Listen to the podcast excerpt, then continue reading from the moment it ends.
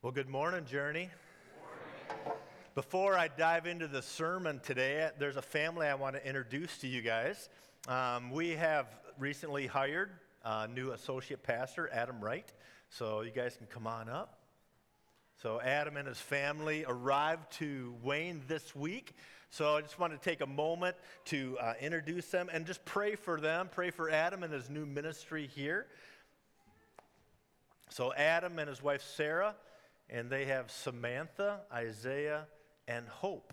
So um, we are excited. I am excited that, that he is here and joining me on, the team here at Journey Christian Church. So will you join me uh, as, as we pray for the Wrights and their new ministry, new home, uh, new church. Father, I want to thank you for uh, bringing the Wright family to us. Uh, we just lift up Adam and Sarah and Samantha and Isaiah and Hope to you as they make this transition to a new community, a new church, new ministry. Uh, Lord, we are just thankful that you have orchestrated this move from the very beginning. And Lord, we just look forward to years of ministry ahead as, as they step into the ministry here at Journey.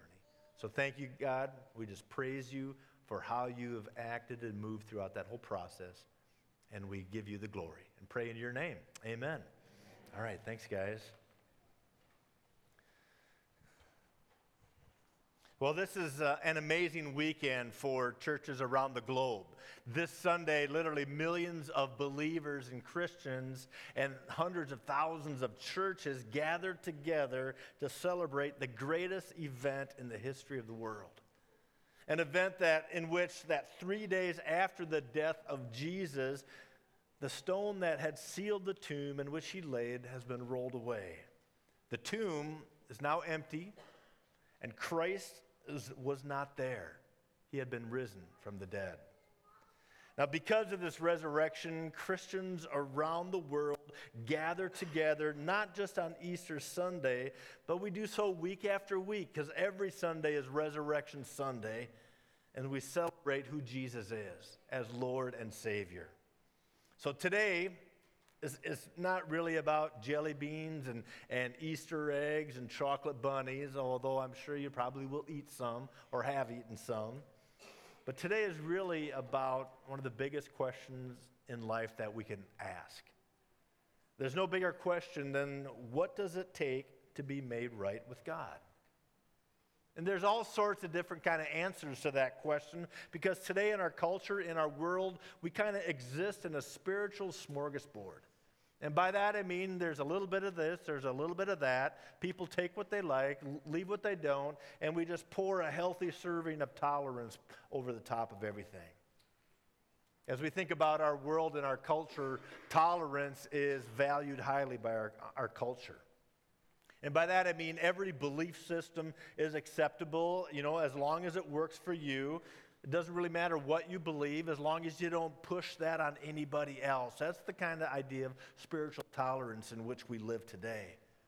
Some people will say that all, all roads, roads ultimately lead to God. All religions are essentially the same, you know, but these are all very different beliefs about God. And those don't line up with biblical faith. You know, think about two buzzwords in our culture today diversity and inclusive. And they, they say that all belief is kind of treated equally. Nobody should be left out. All of those religions, everything's okay. All those roads, they all lead to the same place. Whatever you believe is okay for you. Just don't try to force it on anybody else. But what, what does the Bible say? What does the Bible say about how to be made right with God and, and have a right relationship with the creator of the universe, the, a right relationship with the creator of you? Now, it's interesting in our world today, you can, you can talk about spiritual things all day long and not be controversial. You know, you could talk about having a higher power, a higher being. You could talk about positive energy, spirituality, and not be con- controversial at all. But when, when does it get controversial? Well, you bring up the name of Jesus. And you start talking about the Bible. Bible is probably one of the most misunderstood, misinterpreted, and misapplied books in the world today. But today I want to just talk about Jesus for a few moments. E- even when we look at Jesus, few will debate the, the historicity of him. Few will debate whether he really existed or not as a historical figure. And few people will really dislike his teaching. I mean, what's not to like about helping the poor and helping orphans and widows and forgiving people and reaching out to people that others would overlook?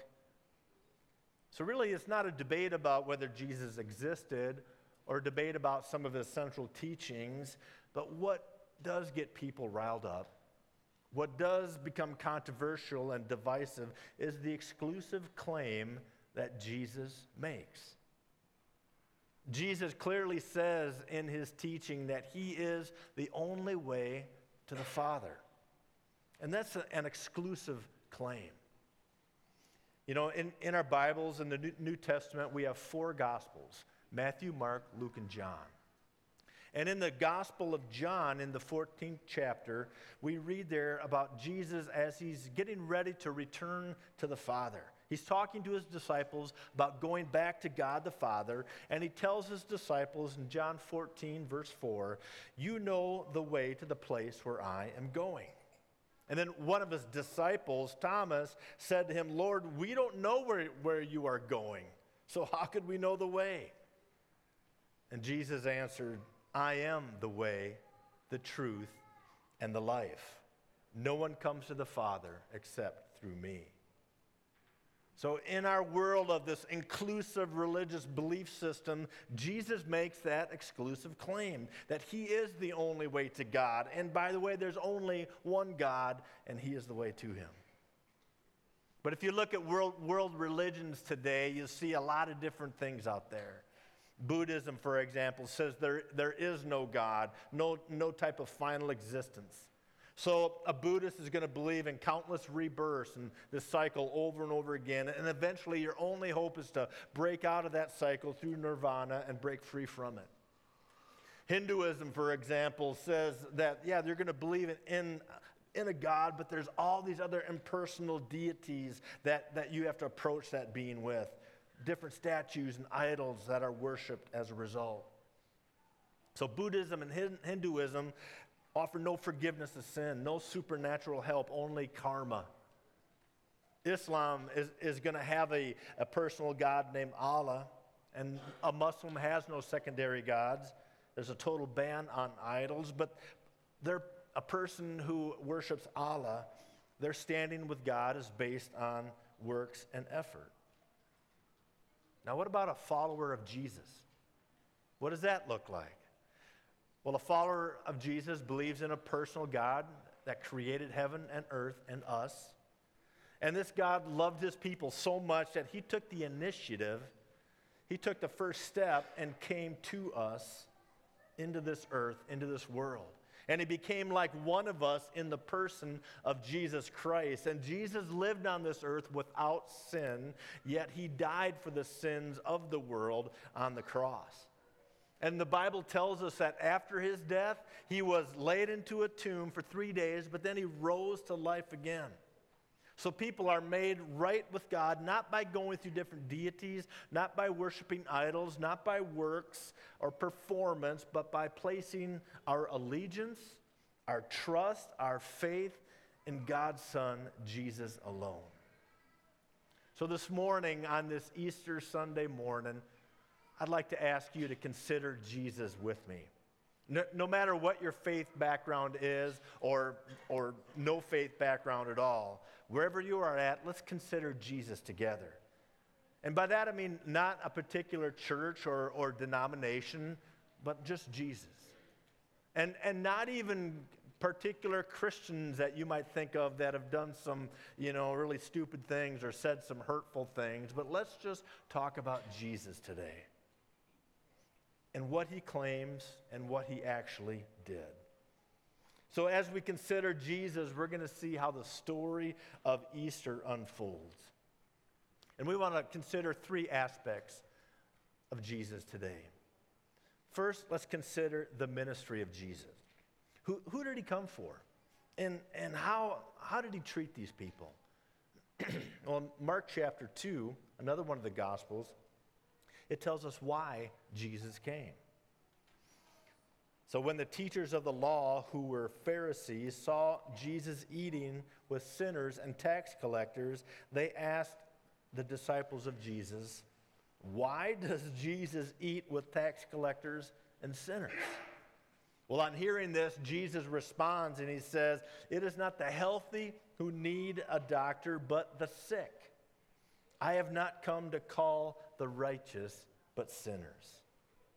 So, who did Jesus come for? He came for sinners like us. He didn't come for, for those that think they have it all together, that those didn't come for those that are self-righteous in their own minds. He came for people that, that know that they needed help and grace and God's mercy. He came for those people that the religious leaders and the religious systems of Jesus' day literally rejected and pushed aside. Because those religious leaders and that whole culture that surrounded them, that they would have disqualified a whole lot of people. And they would have disqualified them because they didn't follow their system of practices.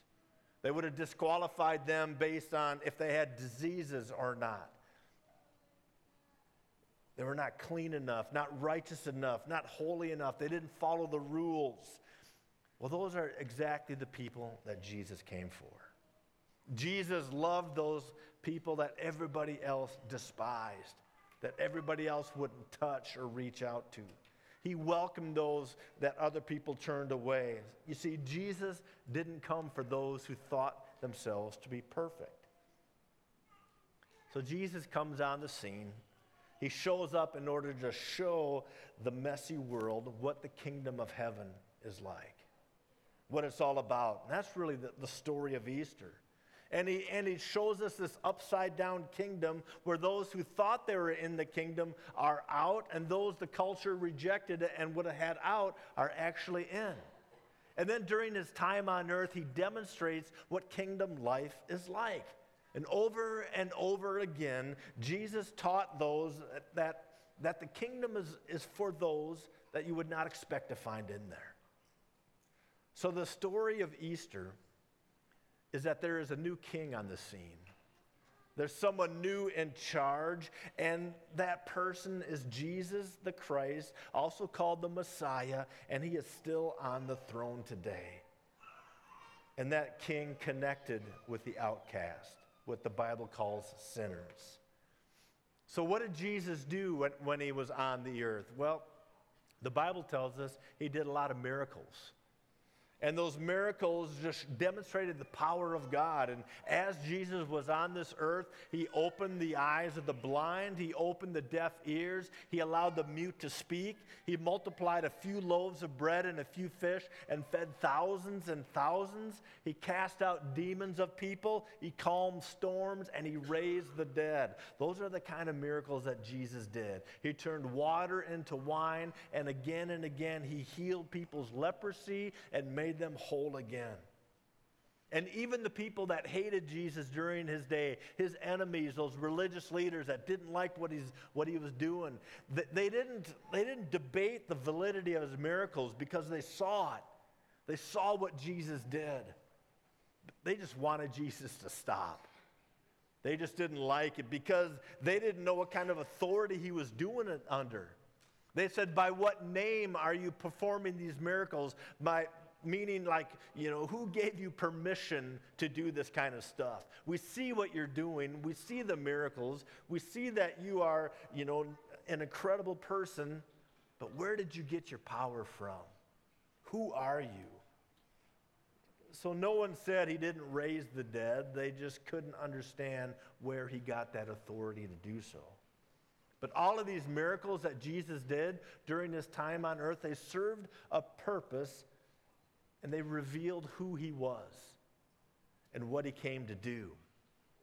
And over and over again, Jesus demonstrates his power over life, over death, and over creation itself. Again and again, he demonstrates that he is the one in charge, he is the king. now, many of you, I, have I've gotten to know you well enough that I know many of you are walking miracles. And by that, I mean, I've, I've heard your stories of how God has, has changed you and molded you and shaped you into the person that you are now today in such ways that those changes can only be of God and from God. Freedom from addictions, and now, and now you are free from those. Freedom of selfish ways, restored marriages, rekindled hope, all because that Jesus has entered your life. Many of you can, can say that this is who I was before I met Jesus, and this is who I am now. This is, who, this is the way I lived, and I'm not that way anymore because Jesus has changed me. I was a mess, and now I'm transformed. I was addicted, now I'm free. I was selfish, now I'm selfless. I was purposeless, now I have a purpose. My life was confusing. I didn't know where to go, what it was all about. Now God has given me a ministry, a purpose in life. Many of you are different because of the work of God's perfect Son, Jesus Christ. So many of you, I know, are living, walking, breathing miracles of God's active work today. I too am, am a new creation in Christ. The, the Bible tells us that when, when, you, uh, when Christ comes into your life, the old is gone and the new has come. My old life, Dave's old life, you know, is old and gone, and now I am a new person in Jesus. My wife Dory reminds me again and again that she would not have given the old Dave the time of day. You know, she would not have liked me, and rightly so, because I'm, I'm a new man, been transformed by the power of God in my life. And I can say, like many of you, I am not who I was, but I'm a new creation in Christ Jesus. So consider the ministry of Jesus this morning who he was, who he came for, what he came to do to bring about transformation, to demonstrate what life in the kingdom is like. But second of all, let me ask you to consider the death and resurrection of Jesus. His whole life story, his whole purpose from day one on earth was to lead to the cross. You know that his conception itself was a miracle. He was born of a virgin. And even though he was born a human, he didn't inherit the sin nature of an earthly father. He lived completely without sin. Jesus lived the perfect life. So, why the cross? Why did he have to go to the cross? Well, there's this thing, thing called sin that destroyed the relationship with God that he desired to have from the creation of the world. When he created Adam and Eve in, in the garden, he, he created them to have that relationship with him. But sin enters the picture, destroys that relationship, and sin is so awful in God's eyes that he demands a price to be paid for it. So, as the nation of Israel developed, as we read our Old Testament history, we see that they had to go through a whole series of Old Testament sacrifices and rituals to, to help maintain that relationship with God. But then on the cross, Jesus, He paid the price for that sin one and done, once and for all, when He became sin for us. He took that punishment of sin that was meant to, to be on us. And that when he did that, it brought temporary separation for Jesus from the Father. That's why Jesus called out in Matthew chapter 27, verse 46, and said, My God, my God, why have you forsaken me? He said that when the sins of the world were on his shoulders and God could not even look upon it. And Jesus knew that as he was hanging there during that moment, that all the sin was on him. And on, on the cross, Jesus suffered horribly. Up until that point, leading up to the cross, as he carried his cross to the place of crucifixion, he was mocked, he was spit upon, insults were hurled at him, he was beaten beyond recognition by the Roman guards beforehand. Yet on the cross, what does Jesus do? He prays for his executioners. Luke 23 says, Father, forgive them. They do not know what they're doing. I mean, just picture that. Jesus is hanging there, you know, ready to die, going through that terrible suffering. And what does he do? He prays for those people that have just beat him to a bloody pulp. Well, earlier, Jesus talks about that very thing. Early in Matthew chapter 5, Jesus tells his disciples to love your enemies and pray for those who persecute you. And here's Jesus doing that very thing. Where most of us, if we're hanging there, we would not be praying for those that have put us on the cross. So, what kind of grace is that? What kind of love is that? Well, it's the kind that only the Father can give. Well, then came his death. In Luke chapter 23, it tells us that Jesus called out in a loud voice, Father, into your hands I commit my spirit. So, on the work, on the cross, the work of the Messiah is done. In John chapter 19, there's three words that, that capture what that is and what that means.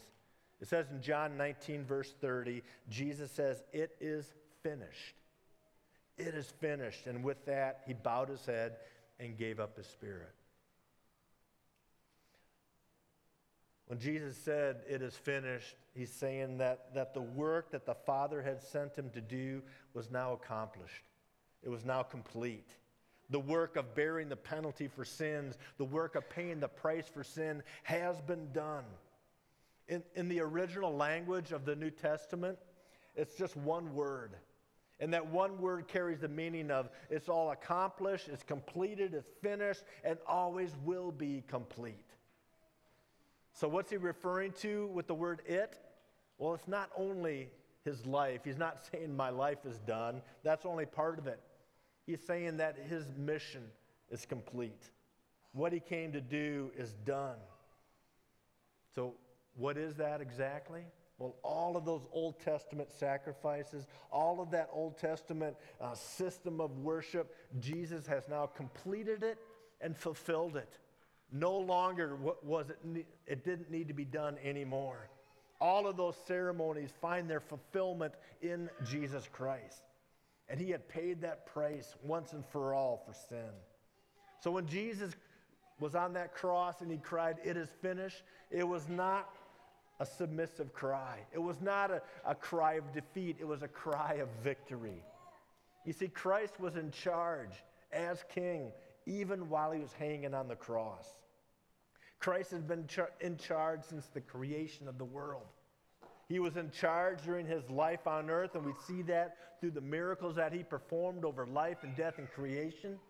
He was in charge of, of his mission, of why he came from beginning to end, even during that, that time of arrest and trial and persecution. He was in charge. He was in charge of his death, he was in charge of his burial, and of his resurrection.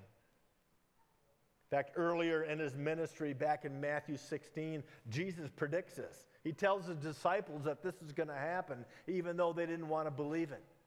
Because in Matthew 16, Jesus explains to his disciples what, he, what is going to happen that he must go to Jerusalem, suffer many things at the hands of the elders, the chief priests, and the teachers of the law, and that he must be killed and on the third day be raised to life.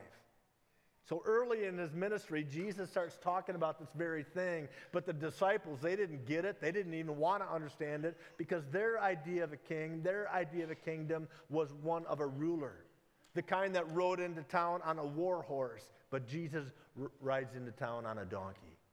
Their idea of a king was power and authority and overthrowing governments, and that's, that's what they expected Jesus to do.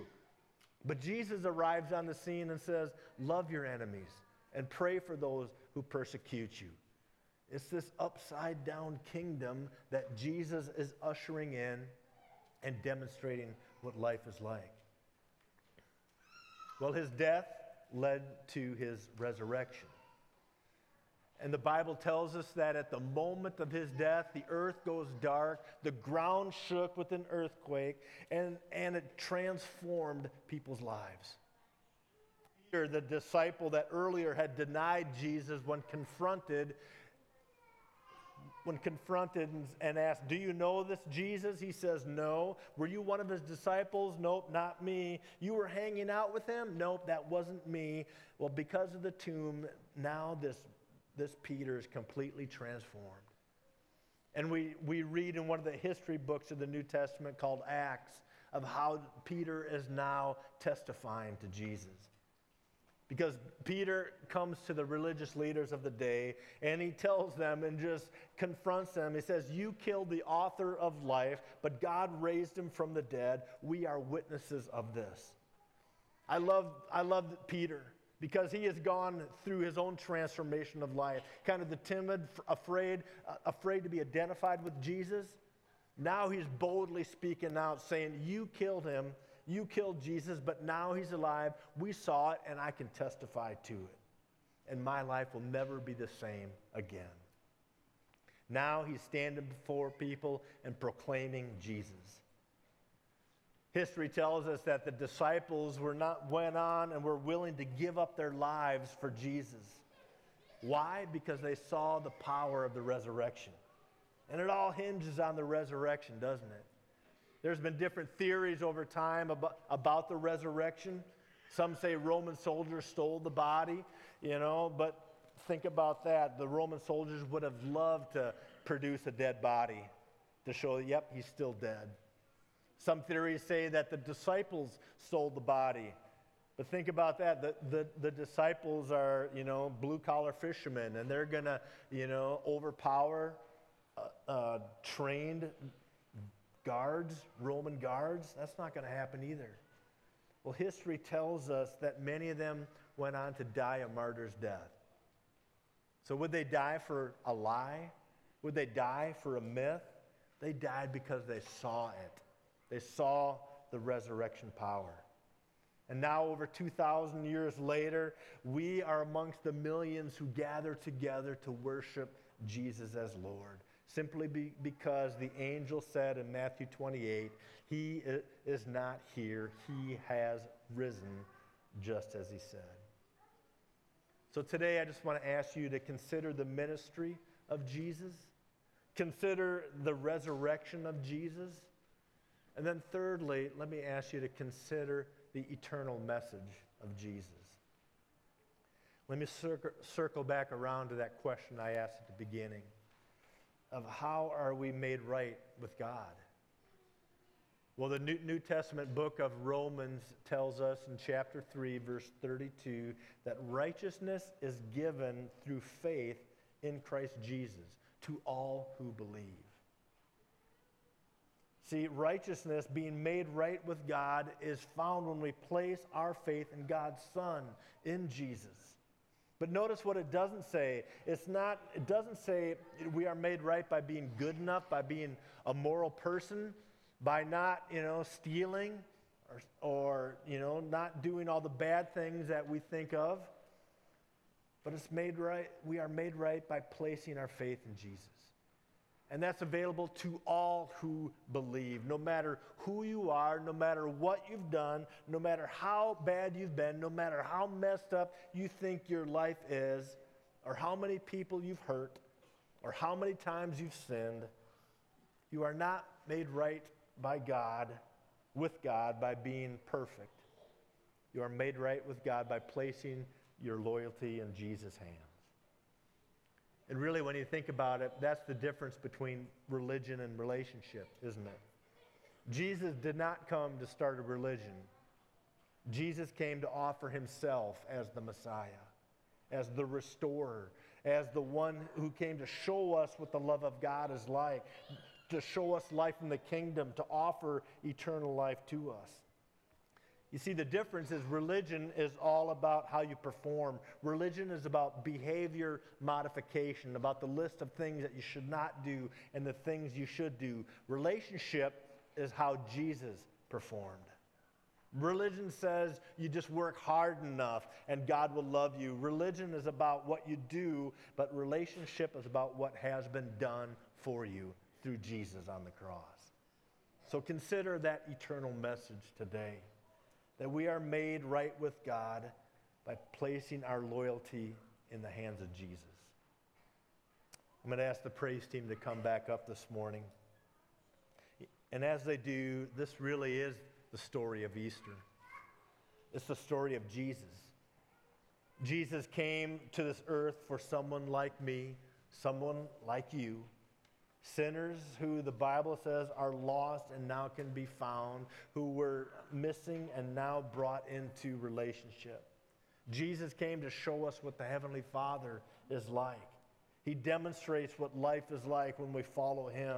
And His death was not the end, but a new way forward, a new way of living for all humanity.